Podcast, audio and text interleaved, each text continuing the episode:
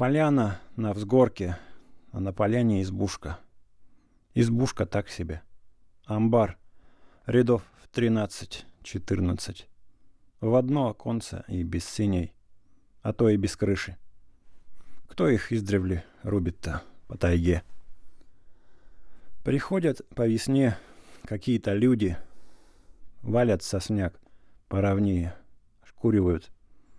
А ближе к осени, погожими днями, за какую-нибудь неделю в три-четыре топора и срубят. Найдется и глина поблизости, и камни. Собьют камелек, трубу на крышу уведут. И нары сколотят. Живи не хочу. Зайдешь в такую избушку зимой, живым духом не пахнет. На стенах, в пазах, куржак в ладонь толщиной. Промозглый запах застоялого дыма. Но вот затрещали в камельке поленья, потянуло густым, волглым запахом оттаивающей глины, со стен каплет. Угарно. Лучше набить полный камелек и выйти пока на улицу.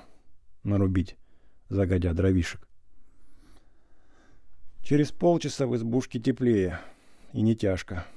Можно скинуть полушубок и наторкать в камелек еще до полна.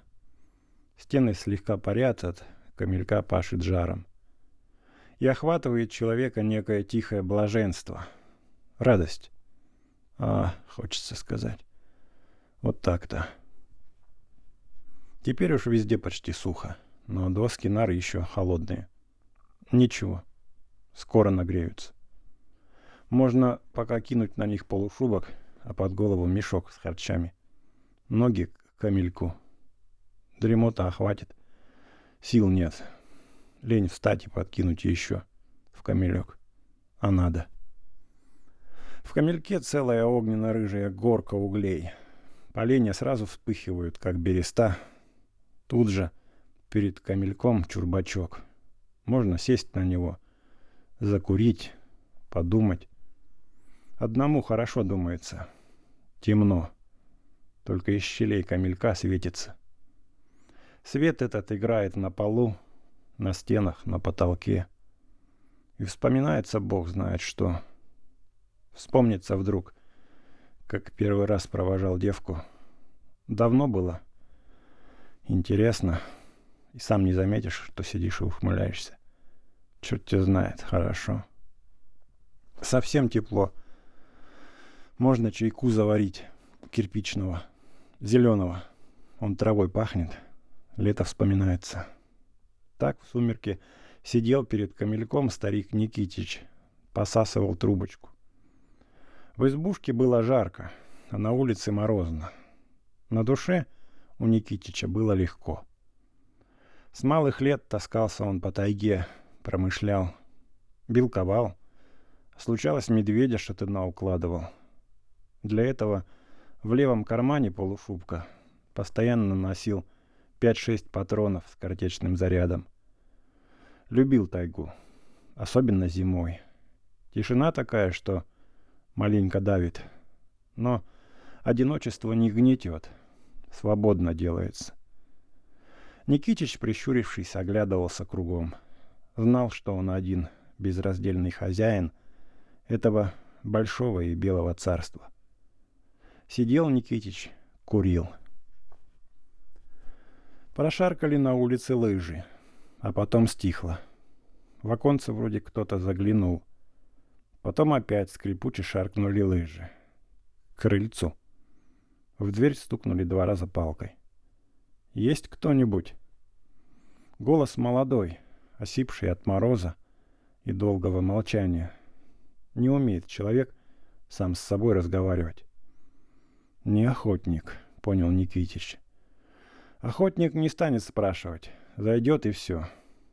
«Есть!» Тот за дверью отстегнул лыжи, приставил их к стене скрипнул ступенькой крыльца. Дверь приоткрылась, и в белом облаке пара Никитич едва разглядел высокого парня в подпоясанной стеганке, в ватных штанах и старой солдатской шапке. «Кто тут?» «Человек», — Никитич поджег лучину и поднял над головой. Некоторое время молча смотрели друг на друга. «Один, что ли?» — спросил пришелец. «Один. Проходи». Чего в дверях расшиперился. Парень прошел к камельку, снял рукавицы, взял их под мышку, протянул руки к плите. Мороз? Черт его. Мороз. Тут только заметил Никитич, что парень был без ружья. Значит, не охотник. Да и не похож. Ни лицом, ни одежкой. Март, он еще свое возьмет. Какой март? Апрель ведь. Это по-новому апрель, а по-старому март. У нас говорят, марток надевай двое порток. Легко одетый. Что ружья нет, старик промолчал. Ничего, сказал парень. Ты один здесь? Один. Ты уж спрашивал. Парень ничего не сказал на это. Садись. Чайку сейчас поставим.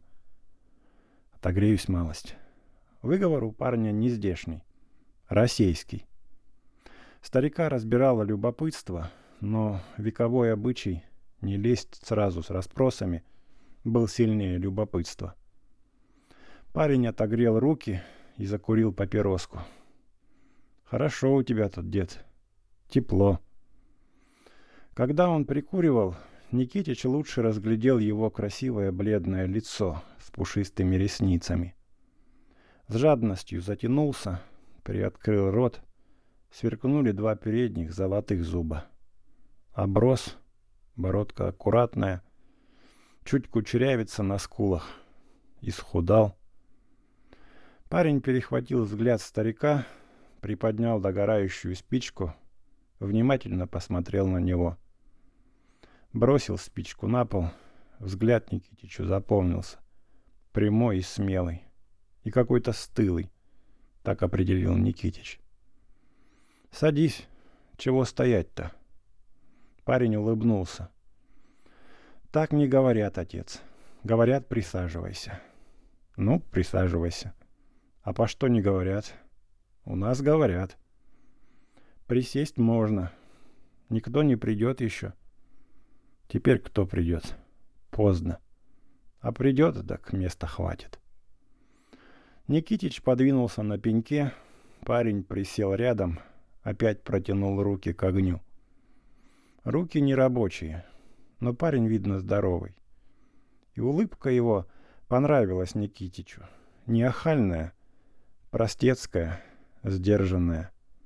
Да еще эти зубы золотые. Красивый парень. Сбрей ему сейчас бородку. Надень костюмчик, будет учитель. Никитич очень любил учителей. «Ты иолог какой-нибудь?» — спросил он. «Кто?» — не понял парень. «Ну эти, патагета ищут». «А, геологи-то? Ну да. Как же ты без ружьишка-то, а? Рыск. Отстал от своих — неохотно сказал парень. «Деревня твоя далеко?» «Верст полтораста будет». Парень кивнул головой, прикрыл глаза, некоторое время сидел так, наслаждаясь теплом, потом встряхнулся и вздохнул. «Устал я». «Ты долго один-то идешь?» — спросил Никитич. «Долго. У тебя выпить нету?» «Найдется», Парень оживился. Вот хорошо. А то аж душа трясется. Замерзнуть к черту можно. Апрель называется. Никитич вышел на улицу, принес мешочек с салом, засветил фонарь под потолком.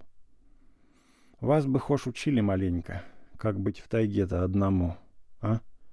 А то посылают, а вы ничего не знаете. Я вон Нонись нашел одного — Вытаял весной-то. Молодой тоже. С бородкой. В одеяло завернулся и все. Так и окочурился. Никитич нарезал сало на краешке нар. А меня пусти одного, я всю зиму проживу. И не охну. Только бы заряды были. До спички. «Ну, в избушку-то все равно лезешь», — возразил парень. «Так раз она есть, чего же мне на снегу-то валяться? Я не лиходей себе». Парень распоясался, снял фуфайку. Прошелся по избушке, широкоплечий и статный. Отогрелся, взгляд потеплел, рад, видно, до смерти, что набрел на тепло и нашел живую душу. Еще закурил одну. Папиросами хорошо пахло. Никитич любил поговорить с городскими людьми. Он презирал их за беспомощность в тайге. Случалось, подрабатывал, провожая какую-нибудь поисковую партию. В душе подсмеивался над ними, но любил слушать их разговоры и охотно сам беседовал. Его умиляло, что они разговаривают с ним ласково, снисходительно похохатывают, а сами, оставь их одних, пропадут, как сосунки слепые. Еще интереснее, когда в партии две-три девки. Терпят, не жалуются. И все вроде они такие же и никак не хотят, чтобы им помогали. Спят все в куче. И ничего, не безобразничают. Доведись до деревенских – Греха не оберешься, а эти ничего. А ведь бывают одно загляденье. Штаны-то узкие наденет. Кофту какую-нибудь тесную. Косынкой от мошки закутается. Вся кругленькая, но кукла и кукла. А ребята ничего. Как так и надо. «Кого ищете-то?» — спросил старик. «Где?» — ответил парень. «Ну, Ходите-то по тайге. Парень усмехнулся. Долю ищем. Доля. Она, брат, как налим, склизкая. Вроде ухватил ее вот, вроде вот она в руках. А не тут-то было. Никитич настроился было поговорить, как обычно с городскими, по заковыристей, когда внимательно слушают. Когда слушают и переглядываются меж собой, а какой-нибудь возьмет, да еще в тетрадку карандашиком, чего-нибудь запишет. А Никитич может рассуждать таким манером хоть всю ночь, только развесь уши. Свои бы деревенские боталом обозвали, а эти слушают. Приятно? И сам иногда подумает о себе, складно выходит, язви тебя. Такие турусы разведет, что тебе поп раньше — и лисины-то у него с душой. Не тронь ее. Не секи топором зазря, а то засохнет. А засохнет, сам засохнешь. Тоска навалится и засохнешь. И не догадаешься, от чего тоска такая. Или вот понаедут из города с ружьями. И давай направо-налево трах-бах. Кого попало? Самку, самку, самца, самца, лишь бы убить. За такие дела надо руки выдергивать. Убил ты ее, медведицу, а у ей двое маленьких. Подохнут. Поганое дело, душу на зверье тешить. Вот тебе и доля, ты говоришь, продолжал Никитич. Только парню не хотелось слушать. Подошел к окну, долго всматривался в темень, сказал, как очнулся. Все равно весна скоро. Придет, никуда не денется, Садись. Закусим, чем Бог послал. Натаяли в котелке снегу, разбавили спирт, выпили. Закусили мерзлым салом. Совсем на душе хорошо сделалось. Никитич подкинул в камелек, а парня опять потянуло к окну. Отогрел дыханием кружок на стекле и все смотрел и смотрел в ночь. «Кого ты сейчас там увидишь?» — удивился Никитич. Ему хотелось поговорить. «Воля», — сказал парень, и вздохнул. Но не грустно вздохнул. И про волю сказал крепко, зло и напористо. Откачнулся от окна. «Дай еще выпить, отец». Расстегнул ворот черной сатиновой рубахи, громко хлопнул себя по груди широкой ладонью, погладил. «Душа просит». Ты поел бы, а то с голодухи-то развезет. Не развезет. Меня не развезет. И ласково и крепко приобнял старика за шею и пропел. А в камере смертной, сырой и холодной, седой появился старик и улыбнулся ласково. Глаза у парня горели ясным, радостным блеском. «Выпьем, добрый человек». Но скучал один-то. Никитич тоже улыбнулся. Парень все больше и больше ему нравился. Молодой, сильный и красивый. А мог пропасть. Так, парень, пропасть можно. Без ружьишка в тайге поганое дело. Не пропадем, отец. Еще поживем. И опять сказал это крепко. И на миг глаза его заглянули куда-то далеко-далеко и опять остыли. И непонятно было, о чем он подумал, как будто что-то вспомнил. Но вспоминать ему это что-то не хотелось. Запрокинул стакан, одним глотком осушил до дна. Крякнул, крутнул головой. Пожевал сало и закурил. Встал, не сиделось. Прошелся широким шагом по избушке, остановился посредине, подбоченился и опять куда-то далеко засмотрелся. Охота жить, отец. Жить всем охота. Мне, думаешь, не охота? А уж мне скоро охота жить, упрямо. С веселой злостью перебил большой красивый парень, не слушая старика. Ты ее не знаешь, жизнь. Она, подумал, стиснул зубы. Она, дорогуша, роднуля моя. Захмелевший Никитич хихикнул. Ты прожись, как все одно про бабу. А бабы дешевки. Парня накаляло какое-то упрямое, дерзкое радостное чувство. Он не слушал старика, говорил сам, а тому теперь хотелось его слушать. Властная сила парня — стала и его подмывать. Бабы они, конечно, но без них тоже. Возьмем мы ее дорогушу, опять перебил его парень, выкинув вперед руки и сжав кулаки. Возьмем милую за горлышко. Помнишь Колю? Забыла? Парень с кем-то разговаривал и очень удивился, что его забыли. Колю-то. А Коля помнит. Коля тебя не забыл. Он не то радовался, не то собирался кому-то зло мстить. А я вот он. Прошу, мадам, на пару ласковых. Я не обижу. Но ты мне отдашь все. Потому что возьму. Хм. Правда, что ли, баба так раскипятила? Спросил удивленный Никитич. Парень тряхнул головой. Не, эту бабу зовут Воля. Ты тоже не знаешь ее, отец. Ты зверь. Тебе здесь хорошо. Ты не знаешь, как горят огни в большом городе. Они манят. Там милые и хорошие люди. У них тепло, мягко и играет музыка. Они вежливые и очень боятся смерти. А я иду по городу, и он весь мой. Почему же они там, а я здесь? Понимаешь? Ну, не навечно же ты здесь. Не понимаешь. Парень говорил серьезно и строго. «Я должен быть там, потому что я никого не боюсь. Я не боюсь смерти. Значит, жизнь моя». Старик качнул головой. «Не пойму, паря, ты к чему это?» Парень подошел к нарам, налил в стаканы. Он как будто сразу устал. «Из тюрьмы бегу, отец», — сказал без всякого выражения.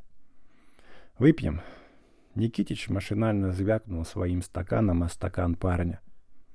Парень выпил, посмотрел на старика. Тот все еще держал стакан в руке, глядел снизу на парня. «Чего? Как же это?» «Пей», — велел парень. Хотел еще закурить, но пачка оказалась пустой. «Дай твоего. У меня листовуха. Да черт с ней». Закурили. Парень присел на чурбак ближе к огню. Долго молчали. «Поймают ведь», — сказал Никитич. Ему не то что жаль стало парня, а он представил вдруг, как ведут его крупного и красивого под ружьем. и жаль стала его молодость, и красоту, и силу. Сцапают и все. Все псу под хвост. Никому от его красоты ни жарко, ни холодно. Зачем же она была? Зря, сказал он трезво. Чего зря? Бежишь зря. Теперь не ранешное время. Поймают. Парень промолчал. Задумчиво смотрел на огонь. Склонился, подкинул в камелек полено. Надо бы досидеть тебе было. Зря бежишь. Перестань, резко оборвал парень. Он тоже как-то странно отрезвел. У меня своя башка на плечах.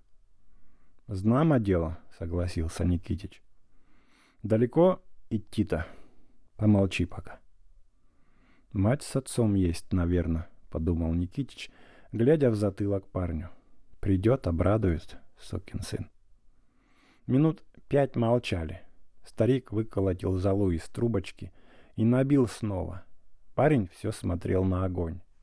«Деревня твоя, райцентр или нет?» — спросил он, не оборачиваясь. «Какой райцентр? До району от нас еще 90 верст. Пропадешь ты. Зимнее дело, по тайге. Дня три поживу у тебя. Наберусь селенок. Не попросила, просто сказал. Живи мне что? Много, видно, оставалось? Не утерпел. Много. А за что давали? Такие вопросы никому никогда не задавай, отец. Никитич попыхтел угасающей трубочкой, раскурил, затянулся и закашлялся.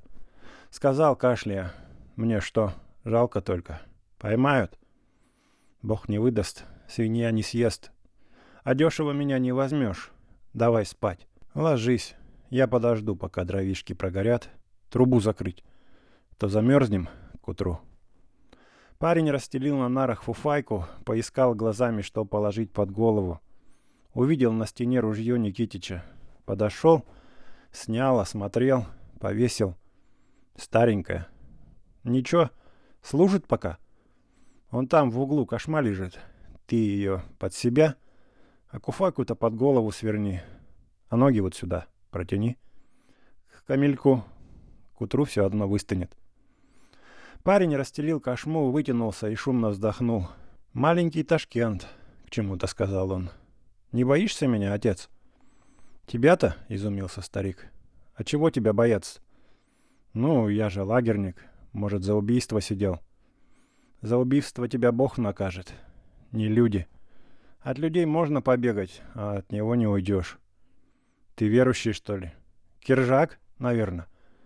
Киржак. Стал бы Киржак с тобой водку пить. Это верно. А насчет боженик ты это, мне мозги не компостируй. Меня тошнит от них. Парень говорил с линцой, чуть осевшим голосом. Если бы я встретил где-нибудь этого вашего Христа, я бы ему сходу. За что? За что? За то, что сказки рассказывал. Врал. Добрых людей нет, а он добренький. Терпеть учил. Паскуда. Голос парня снова стал обретать недавнюю крепость и злость. Только веселости в голосе уже не было. Кто добрый? Я или ты? Ну, я, к примеру, за свою жизнь никому никакого худа не сделал. А зверей бьешь. Разве он учил? Сравнил хрен с пальцем. То человек, а то зверь.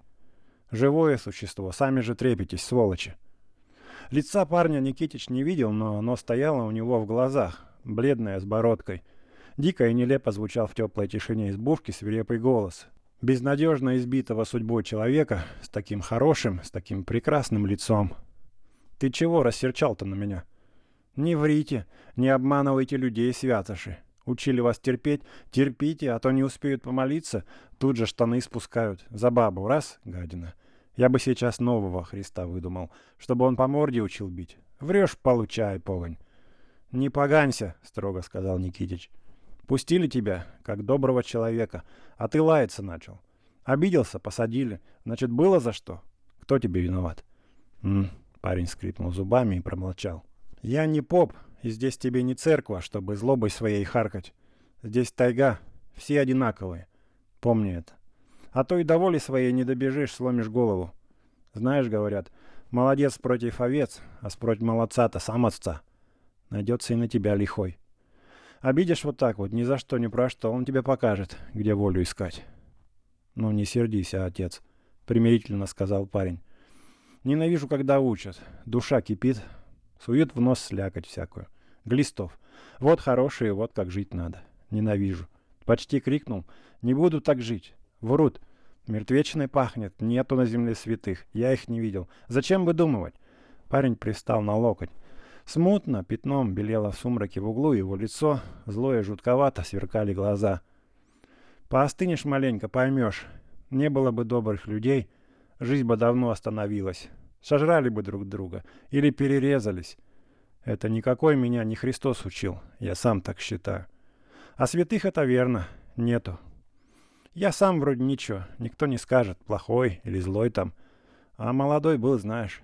Недалеко тут киржатский скит стоял, за Сагрой, семья жила. Старик со старухой, да дочь ихняя.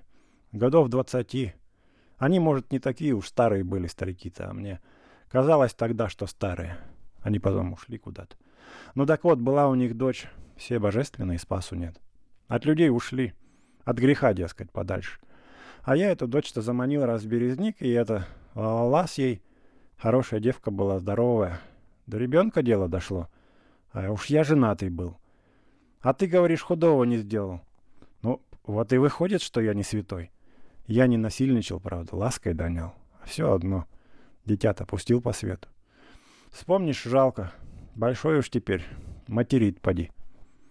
Ну, жизнь, да, человеку не убил. И ее, может, спас. Может, она после этого рванула от них. А так довели бы они ее своими молитвами, повесилась бы на суку где-нибудь, да и все. И мужика бы ни разу не узнала. Хорошее, в общем, дело сделал отец. Не переживай. Хорошее или плохое, не знаю. А было так. Хорошего-то мало, конечно. Там у тебя еще осталось бутылки? Спиртяги-то есть маленько. Пей, я не хочу больше. Парень выпил. Опять крякнул, не стал закусывать. Много пьешь-то? Нет, это просто перемерз. Пить надо не так, отец. Надо красиво пить. Музыка, чтоб хорошие сигареты, шампанское. Женщины, чтобы тихо и культурно. Парень опять размечтался, лег, закинув руки за голову. Бардаки презираю. Это не люди, а скот. Как можно красиво жить? Если я за одну ночь семь раз заигрывал с курносой, так если она меня гладила костлявой рукой и хотела поцеловать в лоб, я устаю. Я потом отдыхаю. Я наслаждаюсь и люблю жизнь больше всех прокуроров, вместе взятых. Ты говоришь риск, а я говорю, да, пусть обмирает душа, пусть она дрожит, как овечий хвост. Я иду прямо, не споткнусь и не поверну назад. Ты кем работал до этого, поинтересовался Никитич. Я-то агентом по снабжению, по культурным связям с зарубежными странами. Вообще я был ученый. Я был доцентом. На тему, что такое колорадский жук и как с ним бороться. Парень замолчал, а все. Через минуту сонным голосом сказал. «Все, отец, я ушел. Спи». Никитич пошуровал короткой клюкой в камельке, набил трубочку и стал думать про парня. Вот тебе и жизнь. Все дадено человеку. Красивый, здоровый, башка вроде не дурная. А что? Дальше что? По лесам бегать? Нет, это город их доводит до ручки. Они там свихнулись все.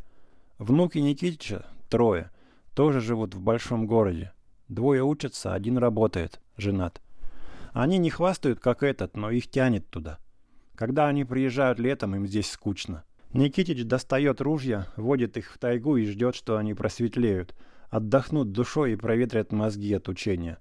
Они притворяются, что им хорошо, а Никитичу становится неловко. У него больше ничего нет, чем порадовать внуков. Ему тяжело становится, как будто он обманул их. У них на уме город. И этот на нарах без ума в город рвется. На его месте надо уйти подальше, вырыть землянку и лет пять не показываться, если уж сидеть не в моготу стало. А он снова туда, где на каждом шагу могут за шкирку взять. И ведь знает, что возьмут, а идет. Что за сила такая в этом городе? Ну ладно, я старик. Я бывал там три раза всего, не понимаю. Согласен. Там весело и огней много. Но раз я не понимаю, так я и не хаю. Охота там на здоровье. а мне здесь хорошо. Но так получается, что они приходят оттуда и нос воротят. Скучно и тоска. Да присмотрись хорошенько, ты же увидеть-то ничего не успел, а уж давай молоть про свой город. Да ты возьми, приглядись для интереса, а потом подумай, много ты про жизнь знаешь или нет. Вы мне сказки про город, а если я начну рассказывать, сколько я знаю? Но меня не слушают, а на вас глаза пялят. Городской. А мне хрен с тобой, что ты городской, что ты штиблетами по тротуару чиркаешь. Да форсился вот. Отвалили лет пятнадцать, наверное за красивую-то жизнь. Магазин, наверное, подломил, не иначе. Шиканул разок и загремел.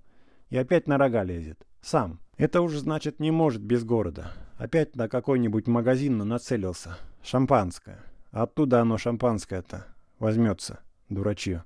Сожрет он у вас город с костями вместе. И жалко дураков, и ничего сделать нельзя. Не докажешь. Дрова в камельке догорели. Никитич дождался, когда последние искорки умерли в зале, закрыл трубу и погасил фонарь. Лег рядом с парнем. Тот глубоко и ровно дышал, неловко подвернув под себя руку. Даже не шевельнулся, когда Никитич поправил. «Намаялся», — подумал Никитич. Дурила. «А кто заставляет? Эх вы!» За полночь на улице около избушки зашумели. Послышались голоса трех мужчин. Парень рывком привстал. Как не спал. Никитич тоже приподнял голову. «Кто это?» — быстро спросил парень.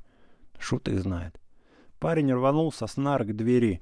Послушал, зашарил рукой по стене, искал ружье. Никитич догадался. «Ну-ка не дури!» — прикрикнул негромко. «Хуже беды наделаешь». «Кто это?» — опять спросил парень. «Не знаю, тебе говорят». «Не пускай, закройся». «Дурак ты, кто в избушке закрывается?»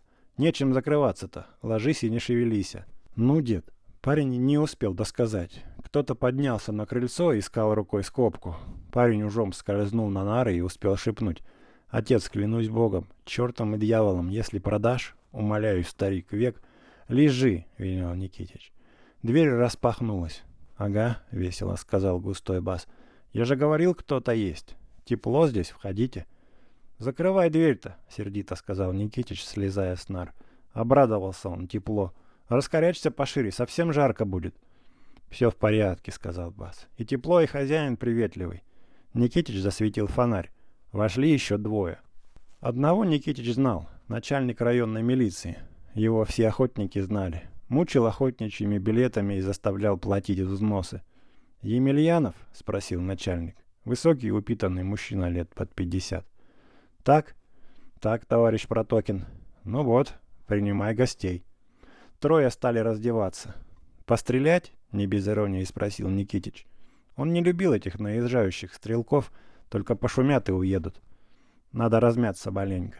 «А это кто?» — начальник увидел парня на нарах. «Иолог», — нехотя пояснил Никитич. «От партии отстал. Заблудился, что ли?» «Но...» «У нас что-то неизвестно. Куда шли?» Он говорил. «Кого он наговорит?» Едва рот разевал, замерзал. Спиртом напоил его, сейчас спит, как мертвый. Начальник зажег спичку, поднес близко к лицу парня. У того не дрогнул ни один мускул. Ровно дышал. Накачал ты его. Спичка начальника погасла. Что же у нас-то ничего не известно? Может, не успели еще сообщить? Сказал один из пришедших. Да нет, видно, долго бродит уже. Не говорил он, сколько один ходит? Нет, ответствовал Никитич. Отстал, говорит, и все. Пусть проспится. Завтра выясним. Ну что, товарищи, спать? «Спать», — согласились двое. «Уместимся?» «Уместимся», — уверенно сказал начальник. «Мы в прошлый раз тоже в пятером и были. Чуть не загнулись к утру. Протопили да мало. А мороз стоял под пятьдесят». Разделись, улеглись на нарах. Никитич лег опять рядом с парнем. Пришли и поговорили еще немного о своих районных делах и замолчали. Скоро все спали. Никитич проснулся, едва только обозначилось в стене оконца. Парня рядом не было. Никитич осторожно слез с нар, нашарил в карманах спички. Еще ни о чем худом не успел подумать. Чиркнул спичкой, ни парня, ни фуфайки его, ни ружья не было. Неприятно сжало под сердцем. Ушел и ружье взял. Неслышно оделся, взял одно ружье из трех, составленных в углу, пощупал в кармане патроны с картечью. Тихо открыл дверь и вышел. Только-только занимался рассвет. За ночь потеплело. Туманная хмарь застила слабую краску зари. В пяти шагах еще ничего не было видно. Пахло весной. Никитич надел свои лыжи и пошел по свежей лыжне, четко обозначенной в побуревшем снегу. «Сукин ты сын! Варнак окаянный!» Вслух негромко ругался он. «Уходи, пес, с тобой, а ружье-то зачем брать? Что я тут без ружья делать стану? Ты подумал своей башкой? Что я тысячи, что ли, большие получаю, напасаться на вас на всех ружьями? Ведь ты же его, поганец, все равно бросишь где-нибудь. Тебе лишь бы из тайги выйти, а я сиди тут, сложа ручки без ружья. Ни стыда у людей, ни совести». Помаленьку отбеливало. День обещал быть пасмурным и теплым. Лыжня вела не в сторону деревни. Боишься людей-то? Эх вы, красивая жизнь. А последнее ружьишко у старика взять — это ничего? Так можно? Но от меня-то ты не уйдешь, голубчик. Я вас таких семерых замотаю. Хоть вы и молодые. Зла большого у старика не было. Обидно было, пригрел человека, а он взял и унес ружье. Но не подлец после этого. Никитич прошел уже километра три. Стало совсем почти светло. Лыжня далеко была видна впереди. Рано поднялся. Ведь как тихо сумел. В одном месте парень останавливался закурить. Обочь лыжни ямка. Палки втыкал. На снегу крошки листовухи и обгуревшая спичка. И кисет прихватил. Никитич зло плюнул. Вот поганец так поганец. Прибавил шагу. Парня Никитич увидел далеко в ложбине внизу. Шел парень дельным ровным шагом, не торопился, но податливо. За спиной было ружье.